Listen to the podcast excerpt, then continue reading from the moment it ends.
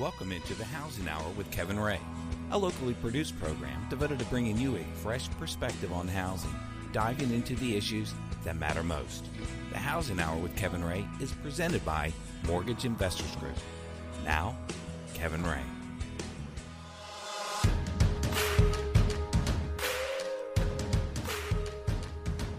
Welcome into the Housing Hour. This is Kevin Ray. I am your host. I'm here with Mark Griffith, our executive producer and co host. We want to thank you all for joining us today on the Housing Hour. And we're grateful for a variety of reasons, but one of the biggest reasons is that we have an awesome show lined up for you today. Um, Mark and I went to the Emerald Youth Foundation breakfast, prayer breakfast. I guess it was a couple of about a month ago, maybe I That's can't right. recall.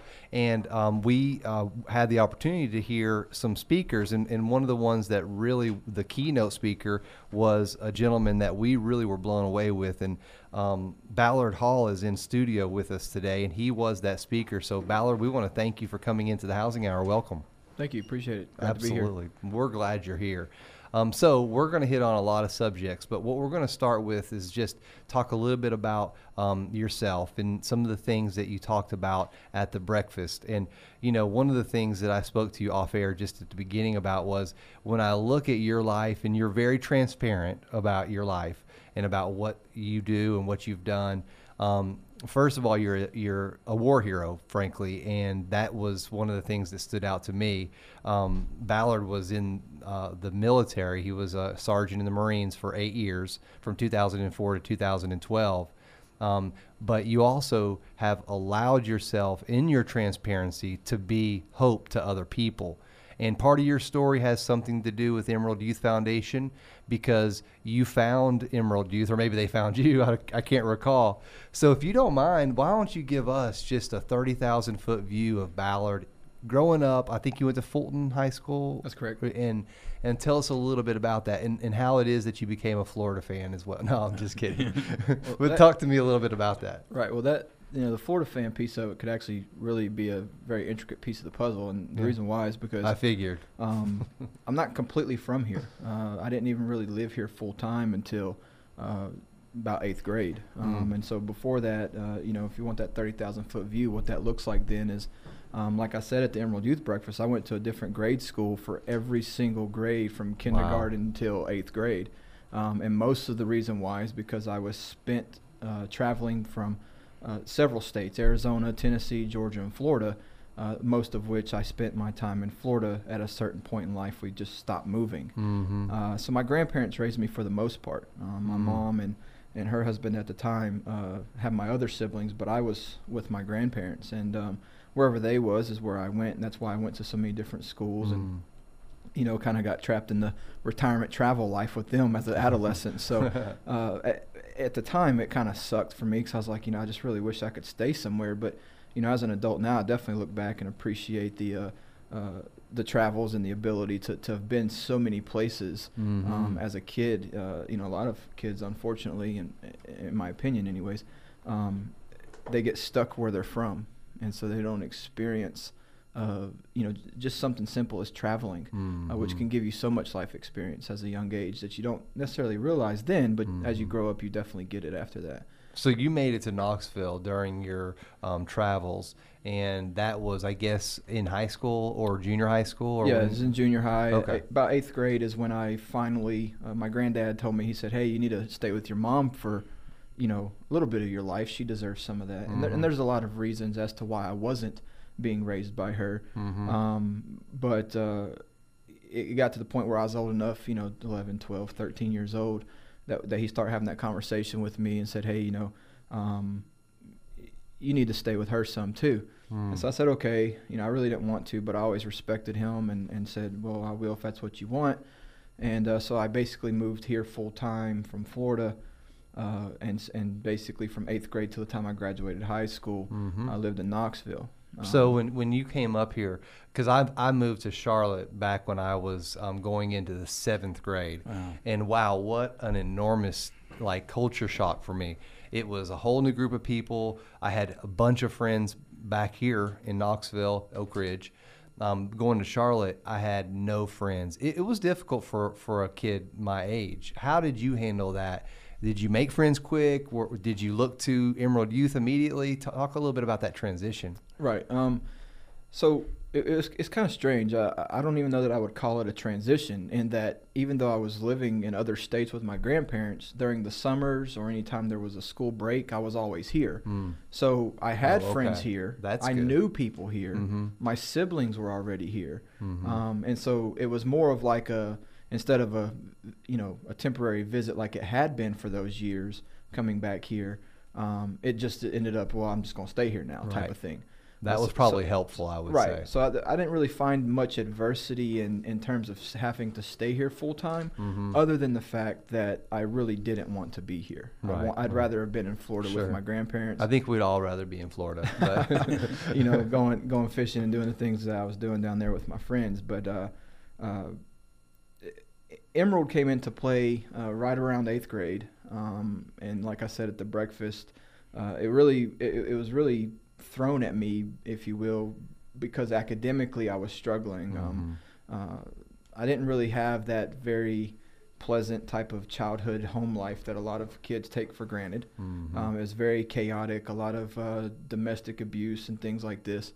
Um, and so whenever I was at school, you know, I was like any other kid who might be growing up in that type of situation. I just didn't care about it, right? Uh, because I was too emotionally involved in other issues. Mm. And uh, so one of my teachers was like, "Hey, you know, there's this program they can tutor you," and uh, you know, I was like, "Whatever, I don't want to be tutored. I don't need tutoring." Um, but they kind of made me do it, right? Somehow, and uh, then it just turned into what it is today, uh, where I ended up, uh, you know, saying, "Man, you know, this Emerald Youth Foundation is a great place." Mm. Um, you know, I was getting things there that I had never gotten before in terms of relationships, uh, feeling of care from adults, mm-hmm. um, you know, just all, all kinds of new friends I was making. Uh, you know, we'd go out, we'd go bowling or swimming parties and, you know, things that you should be doing as a kid right. that otherwise I wasn't doing. Mm. And, uh, and so I said, well, you know, okay, y'all don't have to make me go here anymore. I'll do it on my own now. and uh, whenever anything was available, whether it was a Wednesday night thing, a Saturday night thing, you know, obviously church on Sundays, um, anything, whenever it was available, I would, you know, I would go, mm. and uh, I would get, you know, physically upset actually if I wasn't allowed to go. right. And um, and so then my siblings started following me, and uh, I, I, spoke a little bit about that at the breakfast. Mm-hmm. Um, and uh, so Nita Prevet uh, saw the impact that I was not only having on my siblings in terms of leading them without really knowing that's what I was doing, uh, but even some of the other kids in the neighborhood. Um, I don't know why, you know, I'm not a very arrogant person. I, I, don't even, I don't even, you know, I don't want nobody to thank me for coming here today. You know, I just, this, you know, uh, that's just how I am. But for some reason, these other kids in the neighborhood, they, they looked up to me for something. Mm-hmm. And um, I can only imagine maybe it's because they were living a similar life that I was in terms of their childhood. And, you know, I've always had this ability to kind of compartmentalize, you know, negative adversity. Mm. Uh, and the reason I say negative adversity, you might say, well, that's a, well, that's a double negative. Mm. Well, to me, it's not because there are such things as positive adversity. Mm. Um, I'm actually, I, I, it's, it's crazy we're talking about this because uh, about a week ago I started writing my book. Really? Um, wow. I'm actually uh, in the process of writing a self-titled autobiography about um, positive adversity. I don't think adversity has to be negative.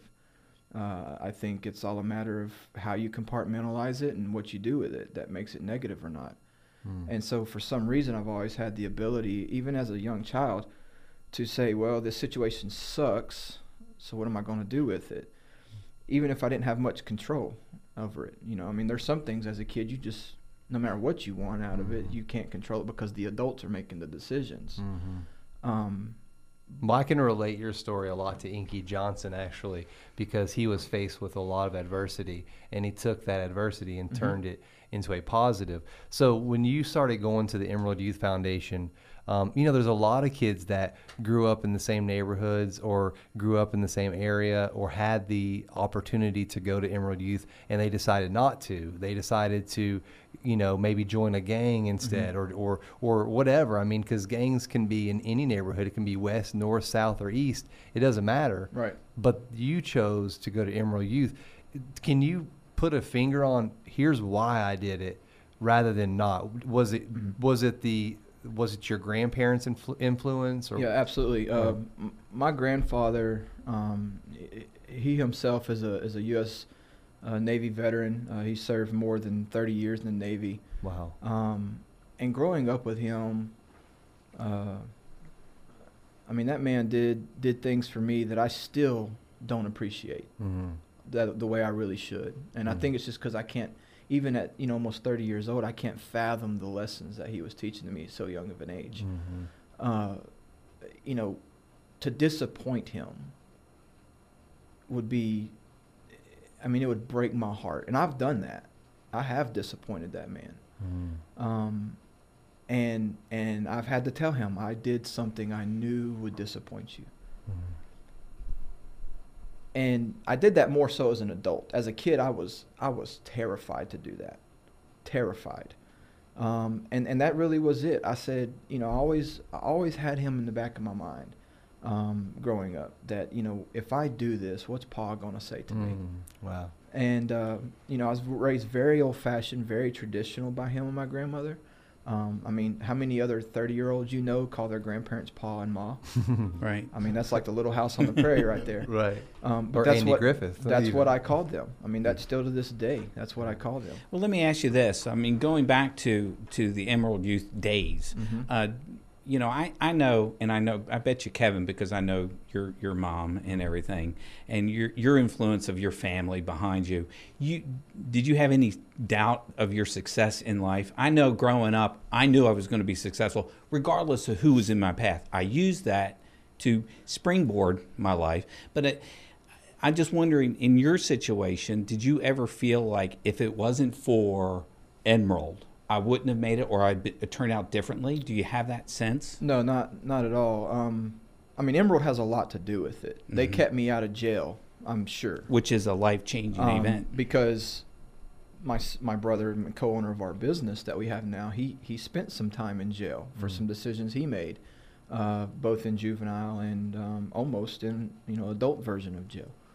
Uh, so they definitely kept me from there, but I will not say that Emerald is the sole reason of my success. Um, if if I had to pick a sole reason, it's my grandfather Mhm. Right. um, because there there's no way I'm letting that man down. Um, Right. There there's no way. Uh, and and and and at at that early on point of life, he was the sole reason. Uh, Mhm. now, you know, I have a wife and kids, Mhm. um, and you know they kind of have taken that that check in the box, if you will. Right. So it's no longer just him. Now it's him and them. You have other Um, people that you're living for. Right. Um, we have with us in studio Ballard Hall. Uh, we are excited to have him. He is a owner of a business here in Knoxville. He is a veteran. He is um, in studio. We're so thankful for the opportunity to speak to him, even though he doesn't want to be thanked. We're going to thank him anyway. Um, but guys, join us right after these messages, right here on the Housing Hour.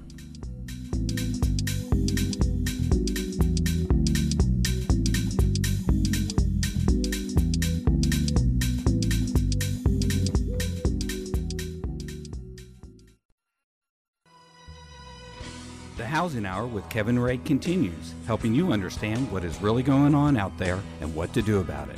Again, Kevin Ray. Yes, I still believe in your faithfulness. Welcome back into the Housing Hour. Again, Kevin Ray here with Mark Griffith, our executive producer and co host, and I have Ballard Hall with us, owner of Custom Concrete and Design. And we will have his website, of course, up on thehousinghour.com for all of you to be able to locate him. Um, his website, I went to it this after or this morning and found it to be very easy, user friendly. There's a, a great section of, um, on the about uh, section where you can learn more about Ballard and his brother Stephen, who he spoke about, and learn about their business. Um, and we'll definitely be promoting that for him. Um, but after uh, before the break, we were talking about Emerald Youth Foundation, and Ballard was talking about you know, and I, agr- I agree. You can't give credit to any specific thing that caused you to get to where you are today in your life. However, you certainly can say, okay, well, this was a big part of it. This was a big part of it. And like Inky, he gives a lot of credit to his grandmother because his grandmother was there for him. And he says the same thing, you know, I do not want to let my grandmother down, which will, you know, prayers are going up for Inky's grandmother who's in, who's having some problems right now. She, she has congenital heart failure but you give credit to your grandfather, and, and I understand that completely. Um, and and it's so good to have people in our lives like that that we can, you know, when we're about to make a bad decision, we think, oh goodness, what would this person say? So when he was in the military, you said Navy, I think you said for 30 years, decorated, I'm sure, um, long life of service. Um, so at some point after you graduated from Fulton, you were in ROTC, if I'm not mistaken. Correct. So the the writing was on the wall. You were you were a military guy. You had it in your background. Um, you know, not everybody that goes through RT, ROTC or who has a desire to serve their country actually fulfills that dream. You went all the way. Right. Talk a little bit about your experience in the military, why you got in. I mean, there's a lot of things you could talk about there. Right. Yeah. Absolutely. Um, so, not only was my grandfather a veteran, uh, a couple of my uncles are also veterans, uh, and then um myself, my brother, and almost every male cousin we have Wow. are all military veterans. Uh, some are still active at this point. Um, my youngest brother is also a Marine veteran. So, uh, with with the comment the writing was on the wall, um, it really was. Uh, in our family, you do one of two things after high school: you either join the military or you join the military. so there's not much of another. You know, there's there's there's not much offering, if you will. Um, and, there- and there could be a whole host of reasons to that. You know, the whole fact that college is ridiculously expensive and nobody wants to pay for it, or the fact that you know, I, and this is my personal belief and, and opinion. I honestly believe that, that there's two there's two types of people that join the military.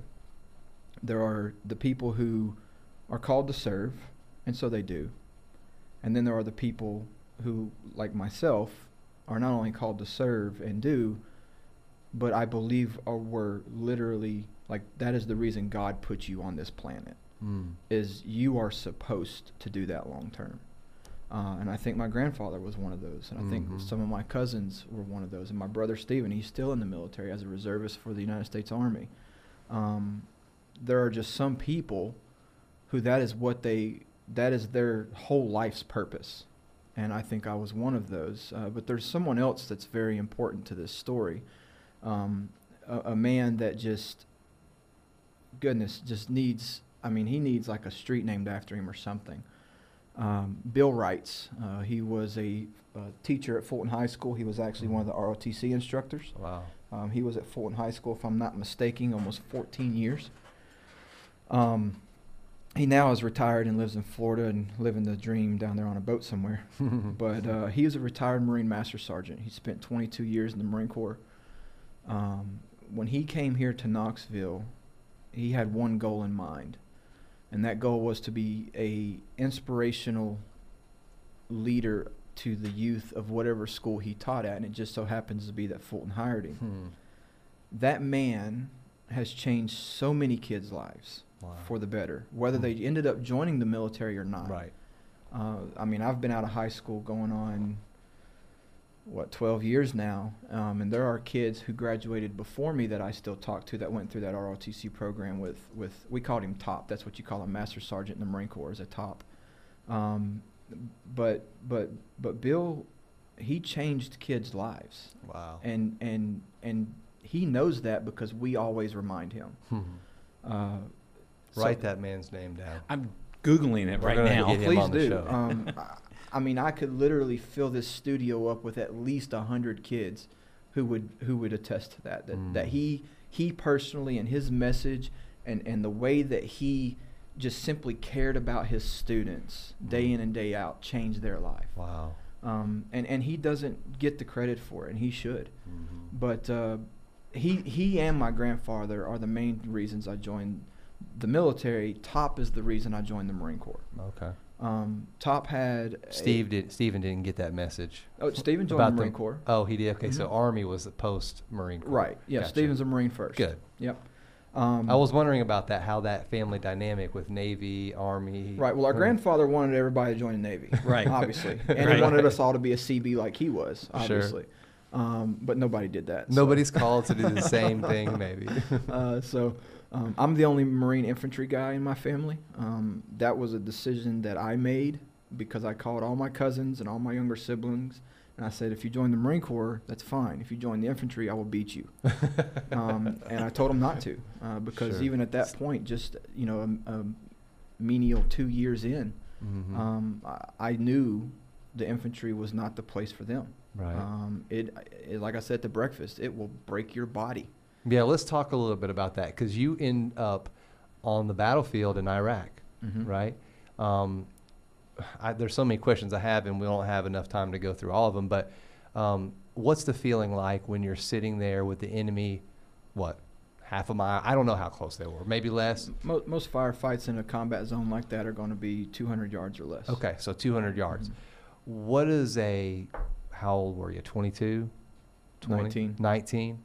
What is what is the feelings going through a 19 year old's head when they're sitting there in a firefight? I, I'm just curious. For the Is it average person, it, it might be fear at first. Um, I can I can honestly tell you I was never afraid. Hmm. Um, maybe had doubts, but I was never afraid. I think Were you afraid that your other guys were going to get injured, that you were going to get injured, or a combination of both? Uh, It's definitely a combination of both. Uh, the, the Marine Corps is the only branch of the United States Armed Forces that impacts the spiritual mentality, if you will, of its troops the way that it Mm. does. Um, like the close camaraderie between your right. unit. yeah, absolutely. Mm. Um, so i- I think I think Marines when they're fighting are less afraid of dying. Well, I don't think I know this. They're- We're less afraid of dying and more afraid of letting the, the Marine on our left and our right down. Mm. Wow. That that's literally the only th- that's the only thing that goes through your head the whole time you're fighting is where are my guys? How are they? What am I doing wrong? Mm. So that they Is that training? Is that something that they instill into you, or is this something that you bring into the the Right. equation? I I think it's a little bit of both. I do think it's mostly training and what they kind of instill in you from day one in boot camp.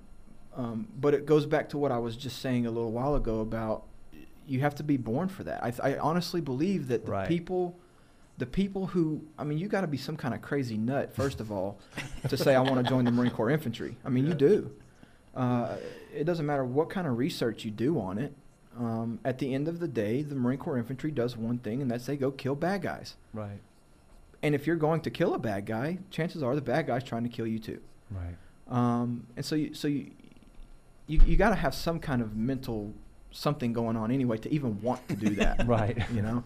Well, before you before we move on on this topic, so I want to tackle this when we get back. Um, we're going to take a break, and I think that one of the things that people want to hear about is, you know, when you were in the midst of that battle, and then ultimately did suffer a physical consequence. How do you respond to that? I mean, that's what I- think people want to hear about because when you suffer a consequence, and we'll talk about the injury you sustained while in Iraq, I'm assuming, correct?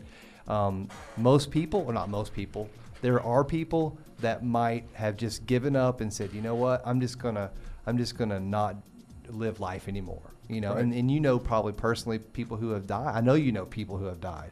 So we'll talk a little bit more about that and when we get back right here on the Housing Hour.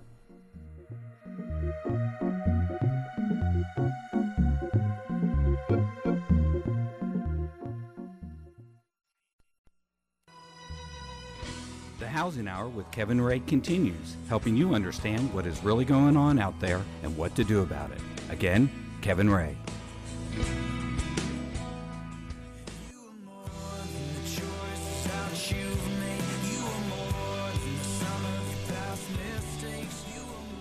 Welcome back into the Housing Hour. This is Kevin Ray, and I'm your host, and I want to thank you for joining us today. Um, we're excited about having uh, Ballard Hall in studio with us, um, who is a Marine veteran um, of eight years. He fought in Iraq. He owns a business here in Knoxville. He is a product of um, great influences growing up. Uh, Bill Wright, who was his top in ROTC at Fulton, who he gives a lot of credit to, and his grandfather as well, who was a 30 year veteran of the Navy. um, and it, it's really a amazing. It's an amazing American story. Certainly, we're grateful and proud that he calls Tennessee home, even though he's a Floridian by trade, if you will, and a Florida Gator fan. And when you said that there was a statue that should have been built, and you started to say, or a street, you started to say Bill, I thought he was going to say Billy Donovan, which I mean, I would have said no, probably not, but that's okay. Um, but um, I respect. That's the thing. I respect not only um, people who who are in our military. I, I respect anyone who faces adversity and overcomes it in the way that that Ballard has. And, and, and Ballard, I, I happened to read, I think it was on your Facebook page, it was a poem maybe, or a, I can't really describe what it was, but it was talking about, um, is it PT, how does the, PTSD, is that what it is? Right. Yeah. And, and you were talking about it being more than just a condition. It's more than just an acronym. Absolutely. And and I think part of that experience, obviously, you have that syndrome. I, I would assume. Um, Correct. And when you were facing those adversities, um, and you lost your leg in in battle, and and you, you talked earlier about not wanting your cousins and your other siblings to go through that. Was that what you were talking about? The the feelings that you had post war that you didn't want them to experience. Is that Oh no, no. Um, most of them hadn't even graduated high school yet. okay? Okay. Um, and I hadn't even I hadn't even sustained injury yet. I see. Um, I knew just from you know the workups and, and the training, and, and just the grueling day in and day out that you have to put into being in the infantry to get ready to deploy to a combat zone. I mean Mm. that was enough for me to know that Right. they don't need to do this. They need to do something um, that's not not only going to break their body down so much, but but you know really something that if they only did this for four years, and then they got out of the military, they need to have a trade that they can take Mm. to multiple facets of employment. Mm-hmm. The, the infantry just isn't that. It really ain't. Unless you're going to become a police officer, that's really the only thing that you know. That, that's why you see a lot of Marine Corps infantry guys become law enforcement officers. That's really the only thing that's applicable. Mm. Because where else in the civilian population do you need to be trained on hunting people and aiming a gun at them, Mhm. other than a police officer? That's so, good point. You know that that was my biggest concern for everybody who was younger than me, um, is being able to go into the military, do what they want to do, but be able to leave and become even more successful by utilizing the traits that they had learned in the military and applying them into a civilian population. Well, can you talk a little bit about when you sustained the injury? Um, you lost your leg. I, I don't know the details and, and how much you can tell us or, or for confidentiality or whatever, but can you talk a little bit about what happened? Yeah, sure. Um, so there's there's actually two types of war injuries. Uh, most people are familiar with the kinds that you hear about on the news and the radio and the television, where somebody may have got shot or blown up or something like this. Um, I wasn't blown up. I wasn't shot. Uh, my war injury is one that's called, or not called, but is uh, conducive to something called combat stress. Um, there's actually more combat stress related injuries in combat than there are actual enemy inflicted injuries in combat. And what that means is is that basically the the amount of pressure and and just overall exertion that we put on our bodies in a combat zone um, is enough to, to to make the human body break down. And that's essentially what happened to me. Uh, you know, we would have packs on, you know, go on walking patrols uh, that lasted eight to ten hours a day through you know multiple towns and cities, and you know was always looking for somebody. Um, you know, it's kind of like the Forrest Gump movie, if you recall that, where they Mhm. say he was walking through the jungle looking for whoever Charlie was. Right. Well, we wasn't looking for Charlie. We knew their names, Right. um, but but we were looking for them, and we were you know trying to clear these towns and cities and and and you know just make it a better place. Uh, and in doing so, carrying you know well well over sometimes hundred pounds on your back and walking for eight to ten hours a day, you can imagine how that you know will break your body down and stress it out some. Mm. And at the end of the day, my artery uh, behind my left knee uh, basically broke down and blew out. Mm. Um, but I've learned some very, very, very interesting things about the human body in that it did that, but it also healed itself at the same time. And so for almost a year, I didn't even know I had that significant of a problem. Nobody did. I Mm. thought maybe my leg just hurt. And this actually Right. happened very early on in my in my deployment in 2005. Um, to the point that I went through that entire deployment in significant pain, but thought, you know, well, I'm just being a whiny crybaby. The other guys, I'm sure, are hurting too. I just need to suck it up and go on. And that's exactly what I did. And so I never told anybody. I never did anything. Hmm. And then over the course of a year, I mean, if I get a fingernail that's hung, I, I start complaining. you know, over the course of a year, it just obviously got worse. It, it you know, the problem exacerbates over that time. Sure. Um, and then I got back stateside and, you know, w- finally went and saw somebody. 'cause it got to the point I couldn't even walk to my mailbox. Uh, it was very painful. And um, went and saw somebody. And as usual in medicine, you get misdiagnosed about four times, and then they finally Mhm. figured it out. Uh, but when I had my first uh, artery bypass surgery uh, in 2007, um, they said that my artery looked as if it would if somebody they took it out of that was like 80 years old and had smoked for most of their life. Wow. That's how that's how deteriorated it was. Yeah. Um, I only had about five percent blood flow to my lower portion of my leg for over a year and a half. Uh, so the fact that it didn't Mm. die and fall off, I was told is a miracle. Wow. Um, and through that whole process of not knowing that was the problem, I still did my job every day. And, and so, you know, going on hikes, going to the field, training, doing all these things, getting ready for another deployment, you know, all these things. Um, I was I was doing that under, you know, this problem that I didn't know I had. wow. And so uh, it, it was pretty grueling. Um, it got to the point I couldn't even hold my son. Uh, that was very difficult for me. Uh, I remember telling my wife in the living room one one morning. We lived in North Carolina. I was I was just standing there. I wasn't even moving. I was just standing there holding him, and to stand longer than 20 seconds was excruciatingly difficult. And so, uh, you know, I finally went and saw some folks and ended up um, having a surgery, the one I just uh, alluded to in 2007, and that ended up being one of 28 surgeries over the next two years. Wow. Wow. Well, in in when when you describe this whole scenario, you know, because the walking, the pressure on your leg, the ultimate loss of your leg, the amount of sacrifice that you had to make, and and and the thing is that people talk about sacrifice, and in your mind, and may, maybe I'm wrong, but my brother-in-law is in the army, and, and, and I feel like he has expressed to me that just like you, I don't want to be thanked. Look, I was doing my job. I know what I paid for. I know what I was committing to, but you made a sacrifice. And, you know, as you made that sacrifice, the thing that kept ringing true in my ear is that America's great.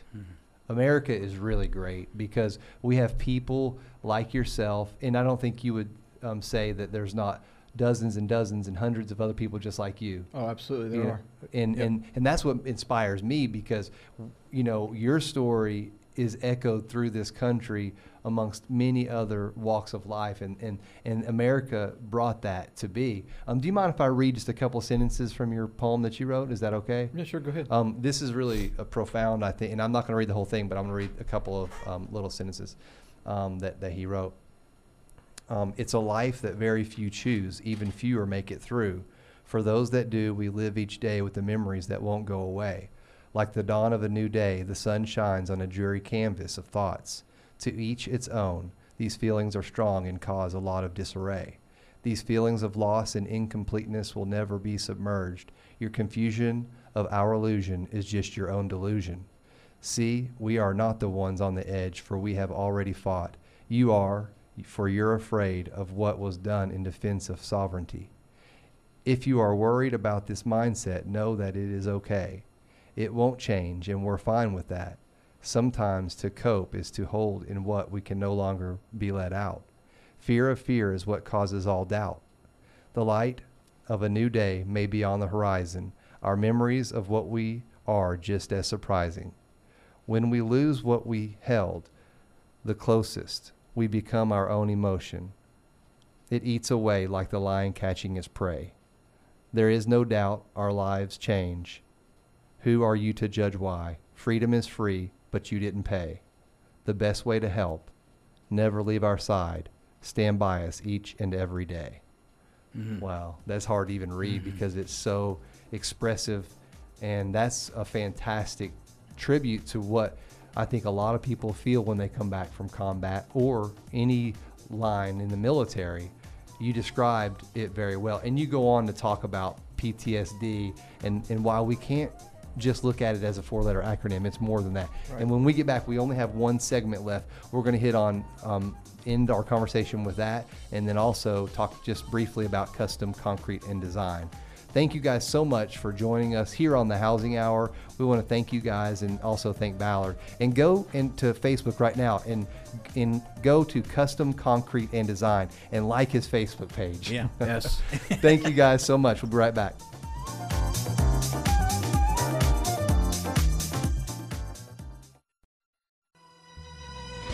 The Housing Hour with Kevin Ray continues, helping you understand what is really going on out there and what to do about it. Again, Kevin Ray.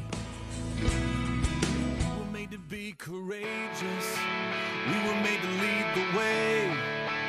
We could be the generation that finally breaks the chains. We were made to be courageous. Welcome back into the Housing Hour. And I think that for me, this is Ballard's theme song. Oh, when I yeah. think of what he's been through and standing up when the world would have totally been okay with you standing down. And he fought through. And I'm sure you still have consequences as a result of your time. And we could have a whole show about that, you know, because life is not perfect. You spoke very eloquently about that at the breakfast. I mean, we are humans. We don't do life perfectly, but um, you've been able to push through.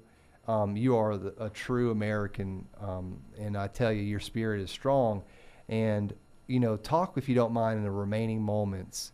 If you don't mind, we don't have much time, but um, just how you transitioned from life in the Marines to civilian life, got married, and now are living the American dream. Own own your own business and so forth. And and really, we only have like two minutes, but Right. Um, so before I say any of that, I do want to say two things. Uh, I understand that this show is somewhat about the Fourth of July and, and the and the the freedom to have independence, but I, I want to make it clear that um, true freedom uh, comes through Jesus Christ, and I, I honestly Amen. believe Mm, that. Amen. Um, it's taken me a long time to even get that myself, uh, Mhm. and, and I've made my fair share of mistakes. I am not perfect.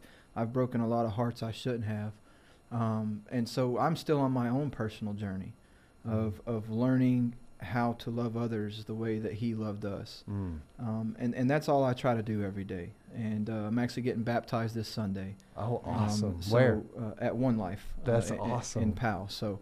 Um, everybody pray for me on that one. But Is that Rodney Arnold? Is Yes. the pastor? Yep. Yeah, good man. Um, so, uh, the way we, the way our business got founded is simply my brother, like I said, joined the Marine Corps as a combat engineer, Mhm. and so being a structural engineer for going on almost uh, you know ten years now, um, he had that background and experience. And then when Top was our school teacher, Top was also a, a basically general manager for a place out in uh, Grainger County called River Ranch. It's a huge equestrian center and he hired some of his students, me being one of them, as ranch hands.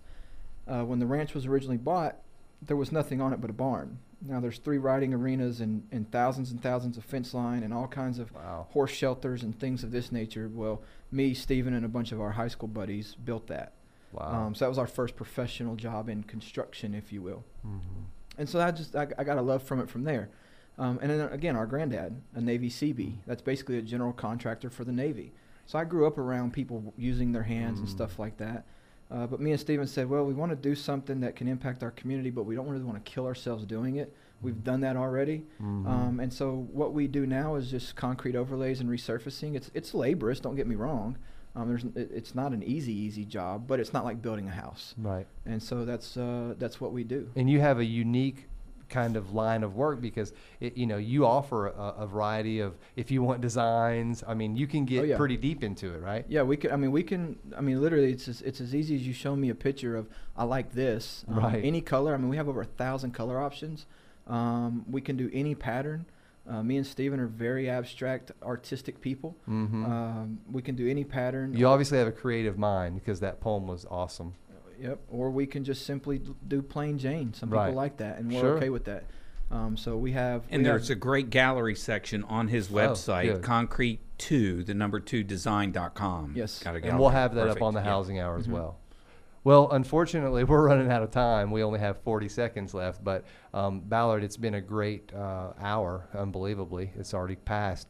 Um, thank you on behalf of Mortgage Investors Group here. Definitely, me and Mark for sure. And I'm sure many, many Americans thank you for your service and for your sacrifice, and most importantly, for just being someone who is willing to share their story. Yeah, appreciate it. Thank you for having me today. Absolutely. And we hope to have you back with Bill, um, your top. Hopefully, in the future, we can talk to him and learn more about um, what he does. So, thank you guys for joining us on the Housing Hour today. Please share this show with friends and family. We'll have it up on our site, and we'd love for you to go there and do that. Thank you again on behalf of Mark, my co host, Kevin Ray here, and Mortgage Investors Group. We'll see you next time. Happy July 4th, everybody.